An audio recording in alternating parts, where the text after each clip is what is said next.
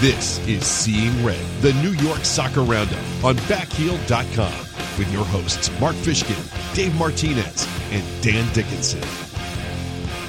It's Seeing Red, the New York Soccer Roundup. Mark Fishkin, Dan Dickinson here with you tonight. The New York Red Bulls, three matches in, are undefeated in league play. They're at the top of the East, and I'm sure they are having a laugh after a 2 1 road win at Columbus Crew. Tonight on Seeing Red, Dan and I'll go inside that victory in Columbus. We'll give our Bull and Cow of the Week. We will talk to Metro and Red Bull legend John Wolyniec, who is currently coaching the New York Red Bulls 2 team that made their debut last weekend. And we've got some more voicemails and emails. And uh, so it's a pretty, uh, it's a good, it's a good with with a buy, with yet another buy to come. It's a it's a hefty uh, seeing red, if not a supersized seeing red. Dan, how are you tonight? I'm doing all right. Mark, how are you? I'm doing very well. Always good to be talking about Red Bull soccer. So, New York goes on the road. They um, they they are playing the pressing game, and for I guess you could argue the third straight week, a very strong performance, and uh, waltz out of Crew Stadium with a two-one victory. Yeah, it was. Imp- I mean, I know there were a handful of fans who believed that this would be the end of the love affair, as I think they dubbed it. Um, mm-hmm. And the team managed to pull out another result. Uh, kept playing the same style, dominated the midfield, and you know took their chances. Granted, you know the the scoring was opened on a penalty kick that Lloyd Sam drew. Bradley yep. uh, luckily put home because Steve Clark certainly guessed right on that that penalty. And yes. then, you know, you had the sort of typical set piece disaster to see the crew get back into the game. and then you had Macklemore himself scoring the uh, the thousandth thousandth goal for this franchise, which was just sort of incredible and weird. And they managed to ride it out for a, a very important road win. I mean, it's early in the season still, but um, they're the only team left unbeaten in the East and and an Higuain uh, expulsion. So there there was a whole lot going on in this game.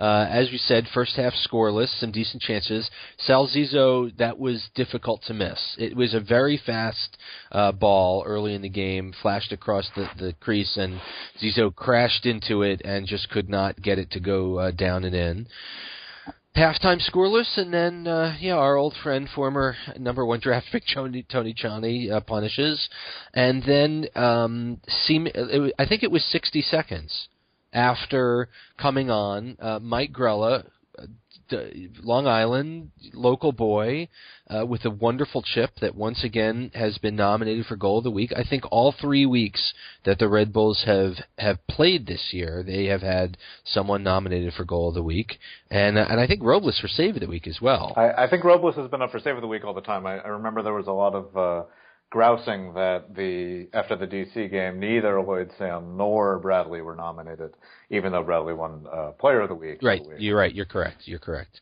So New York goes in. They they pull uh, they pull their press, and really interesting article today by Adam Jardy in the Columbus Dispatch. Uh, with with crew coach Craig Berhalter basically saying, as well as a number of the players, we we knew it was coming. We knew the Red Bulls high press was coming, and we just simply couldn't break it out. We we couldn't do anything about it. Um, and not only was it a great article because it promoted the notion that this team is playing very well, but also it's it was it's the kind of tactical journalism, tactical soccer journalism that you really just don't see a whole lot in this country. And I was very very pleased um, to have someone actually go inside the X's and O's of what was happening on the soccer field. They said that the Red Bulls uh, pressed with four players and not with the three that they had pressed uh, earlier, and and they just simply had no idea what to do with it. So you know, again, Grella with the chip, 67th minute. New York hung on and hung on and hung on. Um, some Columbus fans, I think, were a little undone that New York seemed to be getting a few calls. I will not disagree that New York certainly got some advantageous calls, uh, but they they finished again with the better of the possession, especially down the second half. And uh, New York is 2 0 and 1 on the season, seven points in March. After a couple of very slow starts back to back the last few years, uh, Red Bulls and Red Bulls fans have to feel really good about themselves. They do. Uh, the team has only started with seven points out of the first nine three times in history now, and it was, I believe it was 04 and 07. Um, not that any of those starts necessarily turned into something better at the end of the year, but um, you know, it, I, I think I, I personally disagree with the narrative that you know the games don't matter until later in the year because if you're They picking up points early, then you're in a good position towards the end of the year to uh, hold on, even though you're going to play more in conference games towards the end of the, the year, the way the season breaks out now. Um, just a couple other errant thoughts. Uh, there there was something a little satisfying about Grella um, scoring on a massive chip from outside because Federico Higuain has been the guy who tries to chip Luis Robles every time the crew plays Red Bulls. I've asked Luis about it, and he's like, "Yeah, that guy does try and chip me a lot." So there was something a little satisfying for me just watching one float over Steve Clark. Um, and you know, there was a, an interesting article from Pro today because they actually made the uh, Higuain red card the play of the week, um, and it turns out that Pro has claims that they sat down with every team and explained that dissent was going to be their main thing that they were trying to enforce this year, not verbal dissent. Because verbal dissent, they claim that you could get a, you know, you could resolve with either a, uh, you know, gentle warning or, or some playful banter. I think they said.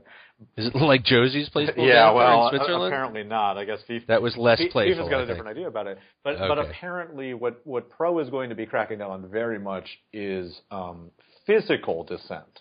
So Higuain punching the ball and then pointing wildly at the ref, that was considered card worthy. So note to everybody. Don't make gestures for cards. Don't punch the ball. Don't kick it away in frustration. But mouth off all you want. Apparently, that's okay under pro. Right, and so it wasn't, in fact, for the foul that he may or may not have committed on the play. It was for the dissent that he got. yeah, the, the, the stat sheet does show dissent as the reason for the second yellow. So New York's outshot 13-15, but that really doesn't matter. Again, uh, the midfield triangle of Kljestan and Felipe and Dax um, getting the job done once again. Again with another makeshift defensive line where newly signed Anthony Wallace uh, joined the club, uh, played uh, the entire game, and again, young Mike Miazga uh, is able to escape without massive uh, game point uh, jeopardizing challenges. And seven defenders have played for this team in the first three weeks, and now you have another break, another week off. Where Ronald Zubar and Roy Miller can continue to heal, but you know this team's given up only two goals in three matches, and um, yes, although there was a penalty kick that's I think still orbiting Neptune uh, against them, things are all going in the right direction. Jesse Marsch uh, said this week on Extra Time Radio that the team is ahead of schedule in terms of playing the type of game that that he wants to play. And uh, yes, it is really early, and yes, I think a lot of long uh, term and long time fans of the team have, as you had mentioned, Dan, they've done this before, although not for a while. It's it's really just so very early, but at the at the at, nevertheless, they're the ones looking down on everyone else from the top of the East, and um, and you've got to feel good about it. You do, and you know, I think there's a natural tendency in this fan base to try and get out in front of whatever the the expected collapse is going to be, so that you can you can emotionally shield yourself from that pain when it happens.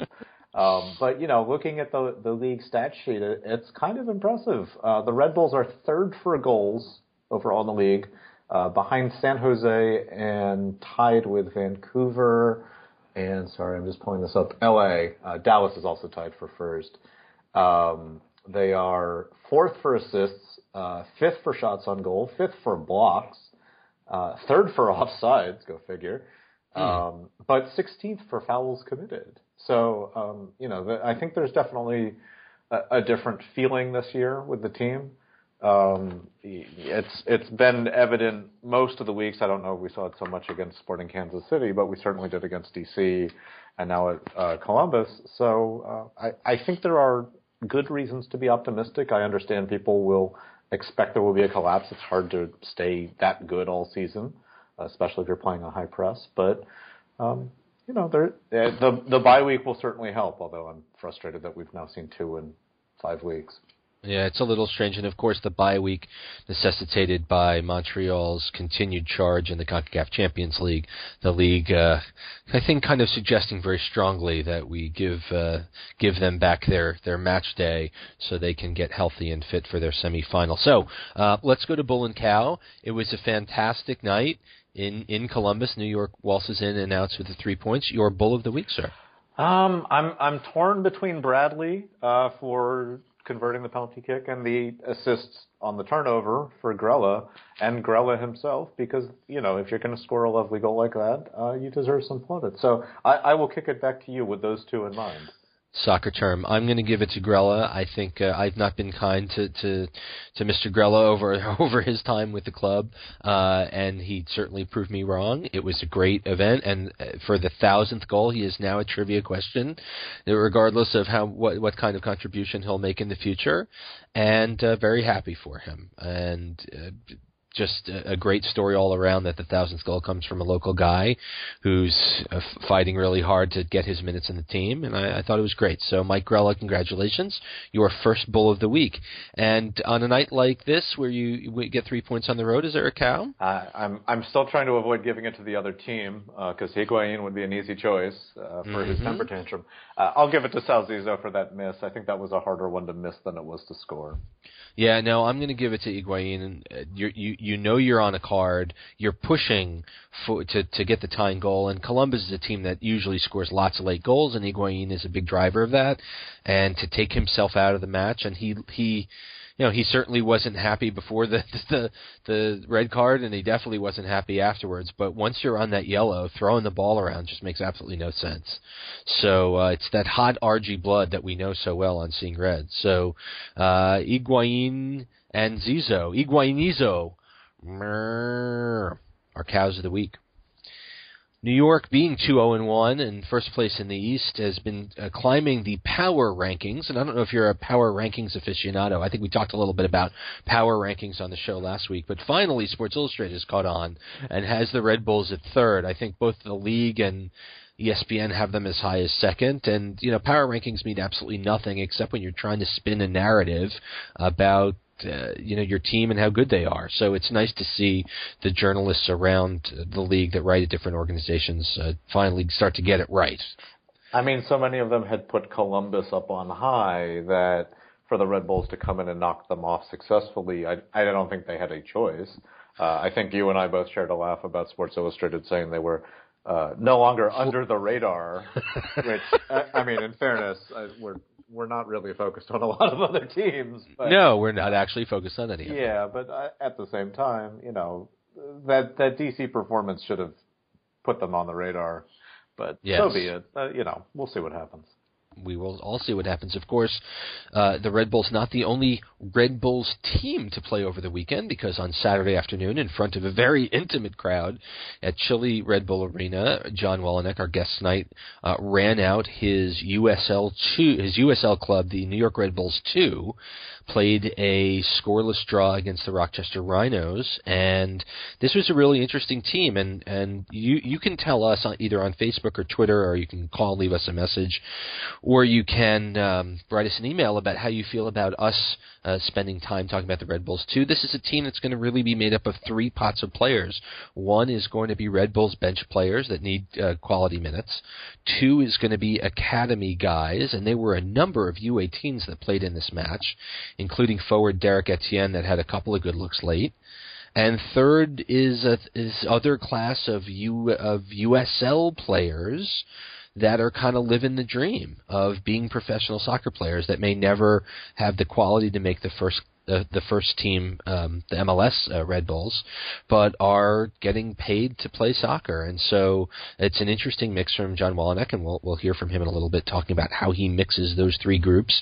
Basically, he's not going to know who his roster is going to change drastically week by week. And not only that, um, Jesse Marsch at one point I, earlier this uh, week, I think at Big Apple Soccer as well, had said as many as nine Red Bulls from the first team are going to drop down because Red Bulls 2 does have a game. I believe it's at 3:30 on Saturday afternoon at Red Bull Arena against Toronto FC 2. So if you are jonesing for some soccer The tickets, in some cases, may be free. In other cases, they're very affordable, ten dollars. I mean, if uh, come on out. I know it's it's a, an off day for the Red Bulls, but um, snazzy uniforms, Leo Stolz, and uh, there you go. What else are you going to do on Saturday? There you go. Um, and and let's not forget that the uh, Red Bulls two finally announced their much anticipated Manhattan uh, plans that they'll be playing at Columbia University's uh, Baker Athletic Complex for the second half of the season. So there will be only one team in Manhattan, and weirdly, That's it will right. be a USL Pro one. Uh, there you go. That's right. A minor league team in uh, the tip of Manhattan. So uh, if you're interested, go on out. It really is Stars of Tomorrow, and it's a great chance to uh, to sit in some really swank seats at Red Bull Arena, which I know for a lot of people uh, may not get another opportunity to. So when we're back at Seeing Red, we're going to talk to John Wolyniec, coach of the New York Red Bulls too, as well as a Metro and Red Bulls legend. We're going to take a quick break, and we'll be right back. You're listening to Seeing Red with Mark Fishkin, Dave Martinez, and Dan Dickinson.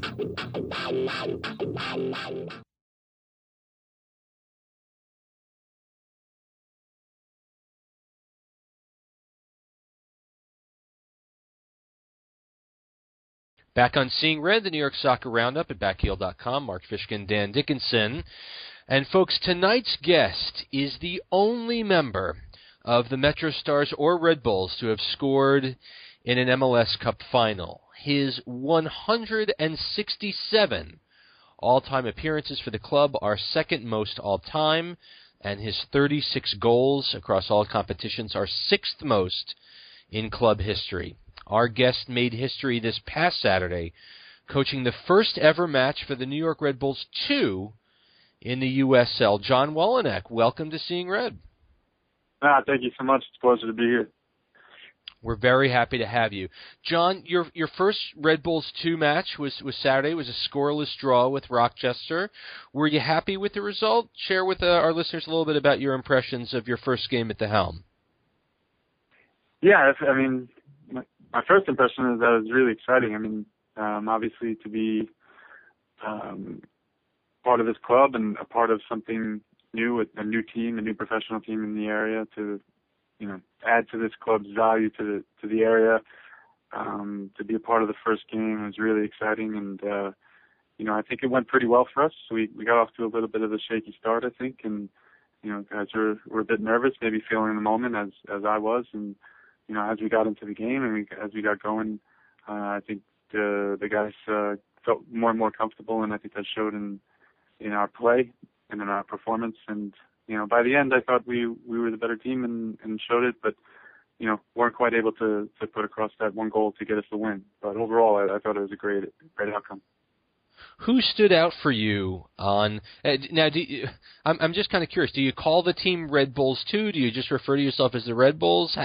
It's it's kind of a it's a strange little name. Yeah, I mean, you know, we have we have a little two on our on our crest, so um, usually guys call Bulls two or or NYRB two. Got it. Who who stood out for you in week one in your first match?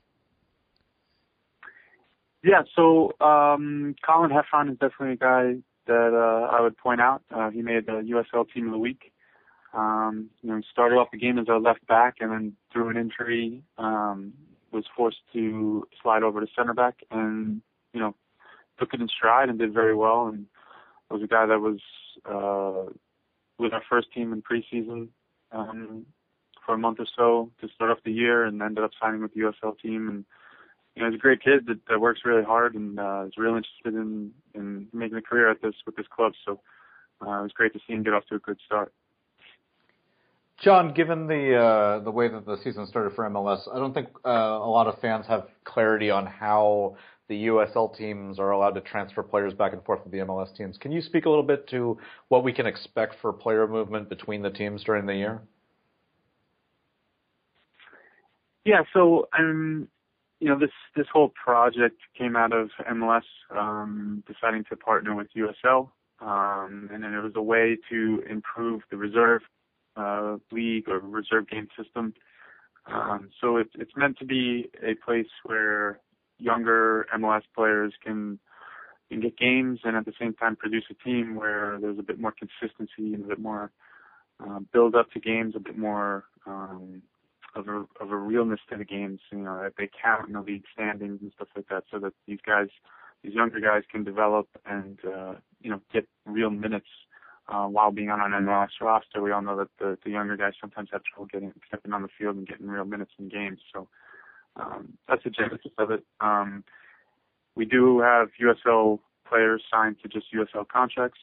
Uh, so the loan system works in that you arrange for a certain number of players from MLS to be loaned down to the USL, and they can, you know, to some paperwork, go back and forth between MLS and USL. And then you have a certain number of players signed to USL contracts who are just with the USL team. And at the same time, similar to reserve games, you're allowed to use um, a number of academy players as well. So we're, we're using it as a three-pronged um, development team where you know the younger MLS players, the USL players, and our academy players are getting uh, real professional games. So, given that you may have uh, a lot of players moving in and out of the roster over the course of the USL Pro season, how do you personally approach building a, a playing system or a sense of team when so many of those pieces might be changing? Yeah, well, the natural thing is to follow what our first team is doing. Um, you know, take on what what the club philosophy is and what Jesse's philosophy is, and and you know, just basically make it modified slightly for for the level of player or for the, the fact that you know uh, players can be interchangeable, and then keep it as as consistent as possible so that the players, when they move back and forth, still have familiarity with the system, and you know, hopefully it, it, it has a sense of kind of interchangeable parts where uh, no matter which team you're playing with, you still you still know your responsibilities and, and you still know what, what is expected of you when you step on the field. So in that case, John, we can expect the same kind of pressing style that the first team's kind of playing right now, and then I guess that pushes all the way down into the academy, right? Yes, uh, that's a uh, something that's uh, in the process, so to speak. Uh, you know, the first team has been uh, together a bit longer, obviously, so we're we're trying to get there um, and, it, it may take some time, but uh, you know those guys, the MLS guys that are being loaned down, are are, are involved with it uh, game in, game out, week to week, in training, train day in, day out. So, you know, uh, it's just about bringing some of the USL guys up to that speed, and then at the same time bringing those academy players up to that speed. The, the good thing that we have now is that you know, US the MLS guys have been in training. Sometimes we do double days for those guys, and the academy players are getting called up to training. So now that we have a, a build up to the week, even though maybe the MLS guys aren't there every training, um, at least there's sessions where these guys can get together and and uh, get get familiar with each other and and build on that philosophy. John, um, Jesse had said he was quoted in Big Apple Soccer by saying that for your squad, results are less important than the style of play. As the head coach, how do you take that to heart? Obviously, you want to produce and you want to win some matches. How do you kind of straddle both uh, both objectives? Well, one is, uh, you know, how do I define producing? You know, I think that would be the core of what my answer would be. Is you know, if, if as long as my focus is on my ability to produce is to produce players for the future, then all my decisions should be based on how do I produce players for the future? If that means making a sub at a certain time or playing a certain lineup or, um, you know, using academy players, you know, even though that may not be um, the decision I would make to win the game, I can still make those decisions because I I know that producing for me is not necessarily winning games. Now, winning games is still part of development, so that's mm-hmm. going to be something that uh, we strive for and we need to push for, but um, you know, weighing the the importance of winning and development, um, you know, it's going to be a tricky balance for sure. I'm not, I'm not going to kid anybody, but um, you know, I know that my the expectations of, of of my bosses is, you know, to produce players and to develop, develop players. So um, they've given me that that guidance, and you know, I can move forward in that way. I'm a competitive guy, but at the same mm-hmm. time, I know what my job is. John, uh, moving into this role, you know, you're working pretty closely with Jesse and Ali Um, and you're also working with Ibrahim Sakaya, uh, who was on the field last year for the first team and is now um, helping you out. I'm just curious to hear about what your relationship's been like with them and what it's like been trying to develop uh, camaraderie and a relationship with them. Yeah, so far it's been great. I mean, I'm I'm lucky to have um, relationships with Ali and Jesse beforehand, and Ibra obviously beforehand. So, um, luckily there, there's not a huge learning curve there as far as uh, getting to know their personalities and, and building relationships. Um, both Ali and Jesse are very open in that process, so it's been great um, being around them and being involved in in, in our process of building a club and, and um, instilling a philosophy. Um, and you know, I'm still attending first team sessions to see what Jesse does every day, what he's saying to his players, and you know how they're producing on um, how they're doing on the field. So then I know if those MLS guys come to my session and aren't doing quite the same things, then I know there's something has to be to be changed, whether it be how my approach or their approach. You know, at least I, I know what's going on day to day. Um, as far as Eber goes, it's it's great to have him on the club. I mean, one of the you know we're, this team you know, is focused on developing players. We're also focused on developing staff. So I, I get the opportunity to develop as a head coach, and I also get to partake in, in the process of helping Ibra in, in his transition from being a player to being a coach and helping him develop as as a coach at, at, with this uh, with this team. Sure. Uh, moving away from Red Bulls too and focusing a little bit more on you, uh, you know, you got a chance to be honored before the home opener this year, which was a, a great honor. I just wanted to hear about what that was like and ask, you know, was it a little uncomfortable or weird given what everything that was going on in the uh, ESC at the time? Um, yeah, I mean it was a great day. I mean Red Bull does a great job with that stuff. They're they're they do pretty well. They do very well in in, in treating their ex players and um, in, in a proper fashion. You know, um, they wanted to do right by me and and make sure I had a good day. And you know, my family and friends were there up in the suite level, and that was really cool. And you know, to go on the field and and and to have them say some some kind words about you is always nice. And there was a you know sort of a little little apprehension there with with what was going to happen with it being the first game and stuff, but um, yeah, I'm pretty confident in, in in the club and what I've done for the club, and um, you know I was pretty sure that it, it was going to be end up being a good day, and it was. John, when, when people think about your career, you know, we're having the 20th year of MLS. You have been a big part of the history of this franchise. I'm hoping you could maybe uh, reminisce with us and our listeners a little bit and take us through. You know, when I think about your play and when I think about key moments for you, I think about three key moments. So I'm going to ask you in just a little short burst. Um, tell us what what you think about when you go back to first of all that amazing 2003 goal against Columbus that wound up being third in the voting for MLS goal of its first decade. If you could just walk our fans uh, through your recollections of that.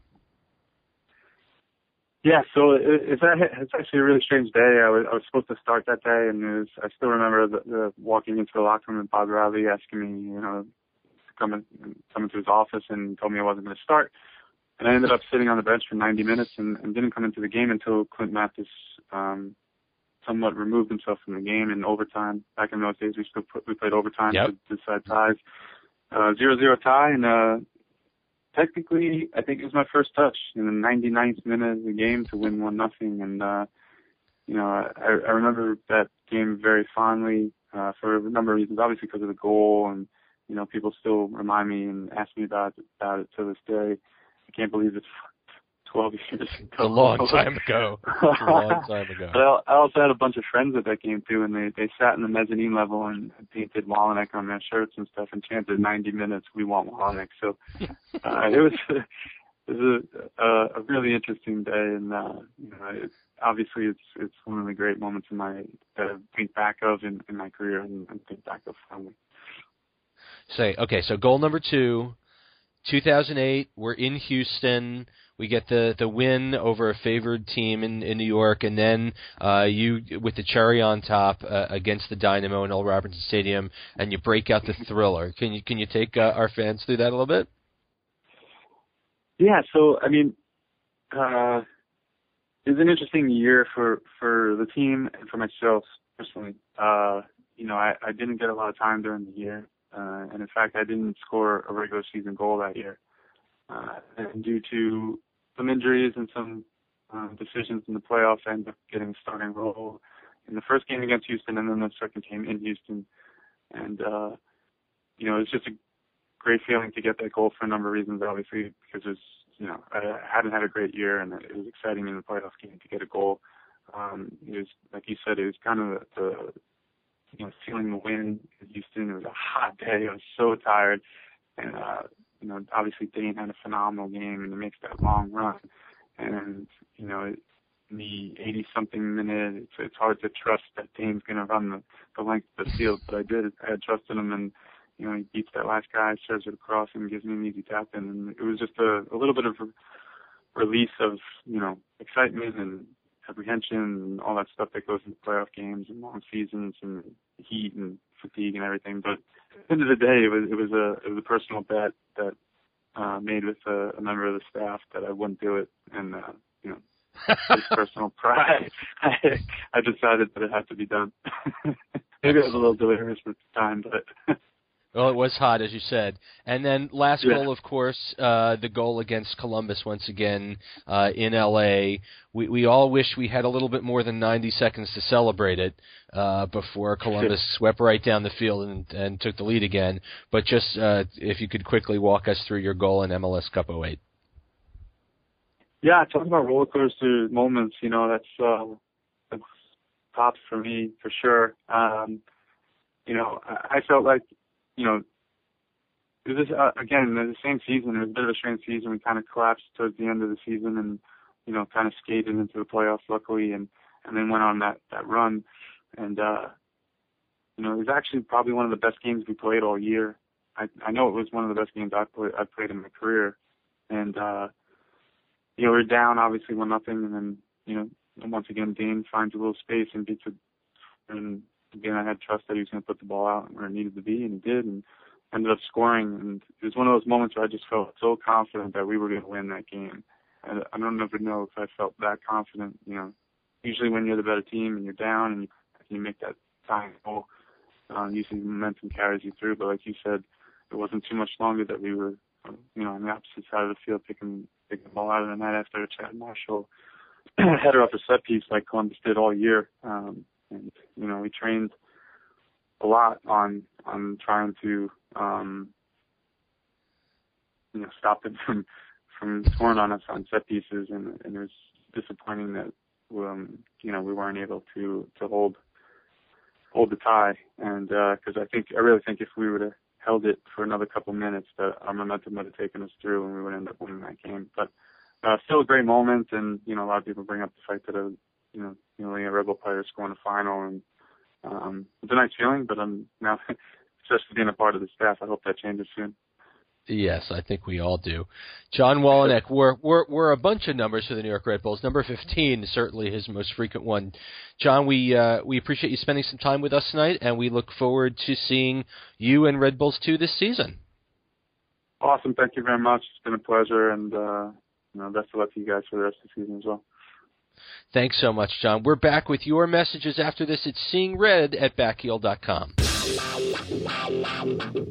You're listening to Seeing Red with Mark Fishkin, Dave Martinez, and Dan Dickinson.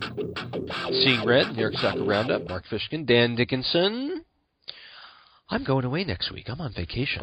So I will leave you and Dave to figure out if there'll be a show or not before DC. Do you know that the, the Red Bulls can win the Atlantic Cup by week five of the MLS season. I did actually know that. I'm looking. I believe the. It. I, I think the Atlantic Cup uh, is was either shipped off to DC, which I guess could be just so it's present uh, for that game, and that that's really weird. Yeah. But yeah, so be it. Uh, folks, there are so many ways you can get to Seeing Red Facebook, Twitter.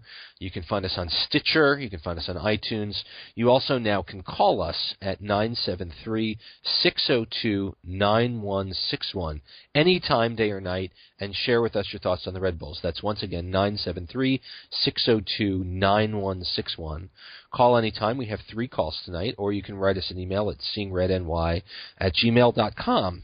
and uh, we would love to hear from you. So three calls lined up, and the first is from our good friend Bill. What's up, boys? This is uh, Bill from Rockland County. More important, Bill from Section 132. Uh, I wanted to call you guys before the Columbus game. Never got a chance to. And I was going to tell everybody to uh, take it easy after our first two games, jumping on the bandwagon so quick. Uh, the first game, we had the curse of the new, newly married man. Dom Dwyer couldn't hit the right side of the barn. And then the uh, second game, we're playing DC. And I don't know if this has ever happened. Maybe you guys know. Has the team ever gone from worst to first back to worst again? I think they look horrible. And I thought this weekend was going to be a tough game for us. But the boys came out. They played great. I thought it was a really good game. And uh, I have one last question for you guys. Everybody always talks about the best twosome in the league. Is there a better threesome in the league? Sam, Dax, and BWP, I thought looked great. And the way they worked with each other, I thought they looked great. I think it's only a matter of time to Philippe and uh, Sacha get on board. You know, it's going to take them a couple of weeks to fit in.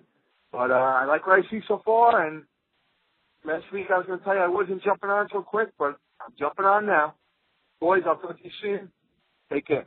Okay, so you know, obviously you're thinking about players, a, a, triumvirate of players that are doing well, not the traditional triumvirate as we call it in the midfield, but um, Sam and Dax and BWP are certainly playing well. Any other troikas in the league that you, that that come to mind when you think about players making it happen? Um, you know, I'm not I'm not really think I can't really think of any other uh, trios that are running the midfield the way that the Red Bulls are. But I, I think the key is it's not necessarily BWP and Sam and Dax, which make a weird sort of lopsided triangle on the right, but it, it's it's Sacha and Felipe and Dax. Um, you know, I, I've seen some some mixed praise and jeering for both Sacha and Felipe because I, I don't think they have the name recognition and the familiarity with a lot of these fans. Um, but I think that the the trio that trio is the one to look out for. Um, you know, if you go back to the DC game and look at that turnover that Felipe forced in midfield, um, which you know generated a ball to BWP, who gave it to Sam. You know, it's interesting to watch the sort of front three link up with the middle three, and that that to me has been the big difference for the team this year. How about you, Mark? Yeah, yeah, no. If, I mean, if there's one team that's figured it all out this year that isn't the Red Bulls, of course, it's FC Dallas, having yet another strong start. I think the last two seasons and now in 2015, they've started very strong. And I mean, listen, they they lost on away goals to Seattle last year in the playoffs. They're a very good team. There you've got Blas Perez and Fabian Castillo and um, second year man Tesho. Those three guys already have three goals and uh, excuse me, five goals and three assists combined. And that New York plays Dallas uh, away in May, and that will be a, a, big East versus West test, assuming that the two teams can keep uh, possession uh, of their uh, of their form rather. And then, of course, you know you have to think about Seattle when you've got you know, Dempsey and you've got. Um, uh, you know, Obafemi Martin's healthy, and you know, in addition, you've got a guy like Lamar Neagle who's feeding them, or or Marco Pappa or something like that. So there are a lot of kind of attacking troikas. I don't see another team you know that that kind of has this that is playing this style right now and playing it as well as New York. So it'll be interesting to see. Here is our good friend uh, Julian Bywater calling in from London because we're an international show, baby. Julian. Hi, fellas. It's Julian, aka Dick Saxon, the ISC in London, calling. Uh, I wonder if uh, you guys feel that we're, we're a bit too heavy uh, with defenders in our squad there seems to be um it seems to be that Jesse's got quite a lot of defenders in. What with this new fella coming in uh, right back, was it Wallace the weekend? Um, that maybe we we we're too heavy in defenders, especially defenders that haven't really got the experience that we need. Although it's good to have a lot of defenders, and so far the defence is holding up pretty well. Um, and also, just one other point to raise with you fellas: Do you feel that with our um, fast uh, energy drink style of football, which I love and I, I can't fault it. Um, do you feel that we're leaving ourselves open at the back too much? And once teams suss us out, um, that we could become an easy target. But once the ball's a certain distance up the field, teams are going to slaughter us when they get us on the counter attack. And uh, rip our defence to pieces. Um, it was something Jesse kind of touched on that he was going to stick uh, backs in front of the back four at half time on the MSG broadcast on the, from the game Saturday. I just wonder how you guys feel about that. Um, on behalf of the ISC, thanks for doing the show and um, keep up the good work, uh, Dave, Dan, and Mark. Cheers, guys. So, do we have too many defenders on this team? I mean, the, you know, teams will, as as Julian says, they will figure out the high press and they'll figure out long balls and countering eventually. Yes. Well, they will, and I, I certainly agree that the team is defender heavy, if, if only because they're so lacking up top. I mean, after Bradley, you've got a Bang mm. and maybe Grella and Peguy if he decides to come back, and not much else. Um, and and so I think there is definitely a concern. It's not so much that they're heavy on defenders; it's just that there's not a lot of depth up top. Um, yes. And in terms of being exposed on the counter, um, you know, one of the things that struck me as I'm thinking about the the past three games is, you know, under Backe and under Petke, you had a lot of overlap with the the wingbacks going right. forward and swapping with the the wings in the midfield and that that could lead to problems on the counter in the past. But as I'm thinking about it, and maybe my memory's a little shot for these games, I, I you know I'm not remembering Roy Miller or Chris Duvall necessarily being really far forward and trying to provide service in. It it has been a lot of Lloyd Sam um, and whoever's on the left, whether it's Grella or Zizzo or Dane Richards. Um, contributing that, and so uh, you know, part of me wants to say that they seem less likely to get hit on the counter than they have in past years because the you know the center backs are always going to be there, um, and and the issues in the past have been down the flanks. So for me, I'm not.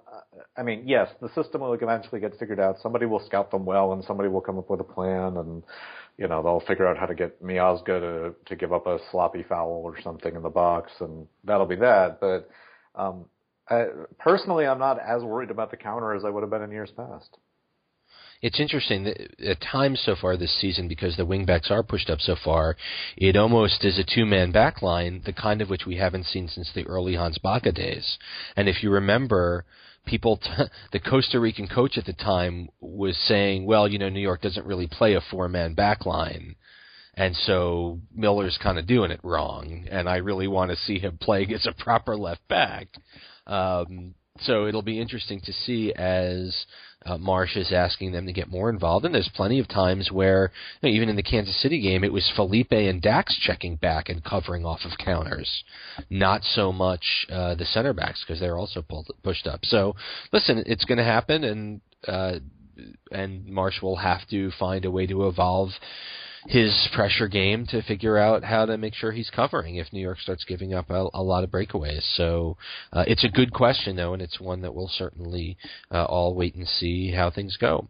Uh, our last email, excuse me, our last voicemail of the night is coming from Todd in Jersey. Here's Todd. Hey guys, how's it going? It's Todd from Princeton. Uh, sorry for bothering you so much on Twitter, but I'm very excited about the, this season's New York Red Bulls uh, team. Listen, got a question for you. Last year, I went out and bought myself a Tim Cahill jersey. I love Tim Cahill. I think he's a great player. I love his attitude. I love that he wants to put in the fight every time. And I got to be honest, I was a little disappointed that he left the way he did. I think that some people could have some bad vibes about it. Tim's got to do what he's got to do, and I still respect him. I still love him. I don't think I'm going to be watching any of his games in China, but you know, my question for you is, when is the right time to wear a Tim Cahill jersey back at Red Bull Arena? Am I going to take a uh, you know hard time from it from other fans? Uh, you know, is it is it ironic at this point? I don't know. I'm, I'm very concerned about this. You know, what is the etiquette of wearing a Tim Cahill jersey? So sorry for bothering you so much on Twitter. Very excited about the season and looking forward to hearing your answer. Talk to you soon. Bye bye. So you know what what jerseys can you not really wear to Red Bull Arena? I mean, for me, showing up in a Marquez jersey is not exactly uh, co- kosher no, for that, me. That's total hipster at this point, Mark. Come on. Yeah, it really is total hipster. You got to have a fedora on if you're going to be. Uh, I, I guess fedoras are now done, so you have to have a Nat Borchers beard if you're going to be uh, if you're going to be wearing a a uh, Marquez jersey. But seriously, I mean, uh, I think if Todd wants to wear his Cahill jersey, he's a fan. I I don't really see any problem with that. I, I so I think there are two rules about jerseys at Red Bull Arena. One is that if you're buying them, never put a player's name on the back because they will undoubtedly be gone within six months. Okay, it's a new world. Oh, we'll see. It's a new I'm world. sure somebody will get traded or waived at some point. Um, Uh-huh. But on the other hand, because there's been so much turnover in this team, you know, I, I don't, so long as you're wearing a home team jersey and not something from Chelsea or Liverpool, um, you know, I don't think anybody particularly cares. I, I've always been impressed at the sort of long history of, of player names on the back of jerseys, whether it's, you know, Petke jerseys throughout the years or uh, I've I've seen some Rafa Marquez jerseys. I saw a Mehdi Ballouchy jersey while he was still on the team and was shocked about it at the time. But that's that's totally hipster. Well, now. I mean, especially because he's especially now. Yes. elsewhere. Um, Yes. So I, I don't think there's any statute of limitations about when a Cahill jersey is appropriate. Nobody's, you know, Cahill's departure le- rubbed a lot of people the wrong way, but I don't think anybody's going to look at somebody particularly oddly just because they have a Cahill jersey on. There, there are plenty of other transgressions going on with uh, foreign jerseys being worn that that the sort of people who would be worried about those sort of things can go after. You know, I mean, I think for me the biggest thing, what annoys me more, and, and you and I have talked about this, although not recently, is folks, if you're coming to the game, wear a Red Bulls jersey. Don't wear a Barca jersey. Don't wear an Inter jersey, nor a Chelsea jersey, nor a Man U jersey, or certainly a Man City jersey. Come and come and wear the shirt of the team that's actually playing in front of you. That's just my little editorial. Um, oh, we have emails as well. Yes, we have a Emails, couple of e- emails. We have some old-fashioned emails. Here's Justin Monroe, Brooklyn via L.A., who writes, three games, seven points, top of the East, and the high-pressing approach looks great from BWP back to Felipe and Dax. Am I the only one who's concerned about Perrinelle's performance versus Columbus? By the way, Damien Perrinelle was named to the MLS Team of the Week this week. Dax praised him on last week's pod, and MLS named him to the Team of the Week, presumably because he made some important blocks and took some knocks for the team, but his passing out of the back and in the attack was far from sharp and threatened to expose the predictably shaky defense. Does he need to play balls to all to play all balls to Dax to distribute? Robles was the real hero in the back, in my opinion. When Zubar returns, what do you see happening? Will he and Perrinelle team up? Will Zubar potentially replace Perrinelle and pair with Miazga? Are AJB and Ouimette strictly U.S. Open Cup players and injury replacements? Love the pod and the editorial work you guys do. Keep up the greatness. Justin, Brooklyn via, via L.A. Uh, Dax had said, I believe, on the show last week that uh, that he believes that Damien is our best defender right now. He's certainly, I think, the only defender, along with Chris, uh, who's played in every single match this season of the 3 Uh, he certainly has shown more than I think Red Bulls thought, considering he played. Uh, I think we talked about this previously. He played eight minutes last season. Yep. So I'm curious, any of your impressions of Damien Perrinelle? I unfortunately have not. Uh, he hasn't gaffed badly enough that I would have noticed him, which I guess is the highest praise I can give a defender at this point. Um, you know, I, I, the general complaints I've heard about him is that he is relatively slow, and I think He's a center back. yeah, well, I, I think, you know, I'll, thinking back over the past couple of years with Olave, you know, Olave was big and tough, but he also had some wheels on him where, Yes, he could you get- know, if he made a mistake, he was trucking back and Yeah. making the tackle to, to kill a, a counterattack. So I, you know, I think losing that speed, um, is something that people are going to notice. Um, but generally speaking, I mean, the, the back, the goals the back line have given up, it, it's basically been on two set pieces so far, and there's been nothing from the run of play. So, you know, they they seem to have been doing okay. There was a there was one stat during the uh, Columbus game that stuck out to me, which is the team had 45 clearances, which I, I don't know what the regular number is, but that seems very high to me. Um, so the defense has certainly been busy, but it seems that they're they're doing the job okay. That's that's Yeah, just me. And and for when Zubar comes back, um, you know, I think Marsch is pretty high uh, on Miazga right now from the comments I've heard. So I wouldn't be surprised if it was a Zubar Miazga pairing rather than a uh, Zubar Perrinelle, but who knows? That that would really be something. That's all I'm going to say. all I'm going to say about that. Peter Knox from Brooklyn, friend of the show, says. To the voices in my head, thank you for your quality community support of our club. I'll get right to it. The good. We're not just undefeated, we're on a two game winning streak, proving we can win at home or away against hot teams. Remember previous years where it almost took two months to find a win? Not this year. Forget big names. If it doesn't matter who's on the back line, we're winning in 2015. Thank you, Martian Company. It's all we can ask for. That's the good. Here's the bad. What's up with this schedule? It's MLS Week 5 and our team is on its second bye. I want to see games. Keep momentum. Go back to the arena. Why would these bye weeks be spread? Why wouldn't these bye weeks be spread throughout the season?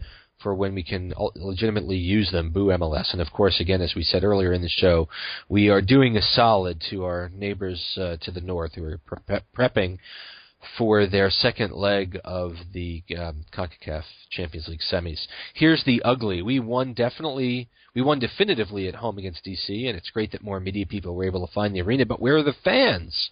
I went and had a blast in my section, but where is everyone else? Moo to the cowards that no show when this team is giving us all they have. That's all. At least we'll stay undefeated for another week. And cheers, Peter Knox. So, you know, I I think there were so many factors into um, the reasons why the the club maybe did not. Uh, bring more ticket holders into the arena. I think the weather played a bit of a role, and you you saw the cold weather take its toll throughout MLS this past week. Oh yeah. I mean, Columbus was cold it was in the 20s at kickoff, and the fans understand that there are better days ahead. And uh, you know, DC as well has had a little bit of challenge drawing so far this year. Philly, um, these are not places. in New England, I mean, New these England are not in the snowstorm. Yeah, it was. New It was. It was brutal because you had so many teams in the Northeast playing at home this last week. So I, I think the 21 announced, and granted that wasn't butts and seats, but mm-hmm. um, you know, for a March game, and this team has never done terribly well with March games. That was a, a pretty reasonable crowd. It was loud enough. It was good enough. Um, it it could have been better, but it's hard to want to complain about it. The thing is, it'll be really interesting to see what kind of crowd is in place on Friday the 17th because the ticket office will have had a full week, a full month, excuse me, to sell in from the 22nd of March to the 17th of April to sell in. Mm-hmm. And if the team continues to do well, if they win or get a, a, a draw or even just play well uh, next uh, a week from Saturday at DC, I would hope uh, for the first Friday night game at Red Bull Arena this year, and uh, there'll be two more down the stretch that you're going to see a larger crowd. Obviously Friday at 7 is not an ideal time to be getting to Harrison um, if you are driving from elsewhere, especially if you are attempting to return from work, pick up your family, and head to the arena. But I'm hoping that um, that team is well supported in that match. And once again, uh, we talked about it last week. It's a strange schedule this year. The team plays three home games in the span of 12 days in late April. Then they uh, dance around. Then they go from let's see, they go from June 24th to August 9th. June 24th to August 9th with only one home game in between uh, in that stretch. That's a long uh, stretch of away games, and of course there should be some Open Cup in there as well.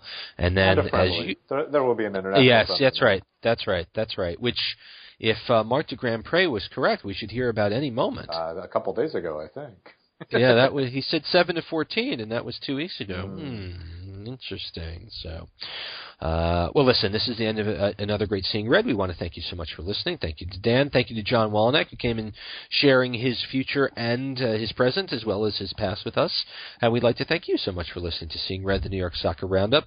Give us a call. Uh, write us, seeingredny at gmail.com. Uh, call the Seeing Red voice line anytime, day or night, 973 602 9161. Uh, tell us what you think. Tell us if you want to hear a little bit more USL coverage in every single episode of Seeing Red, or how often.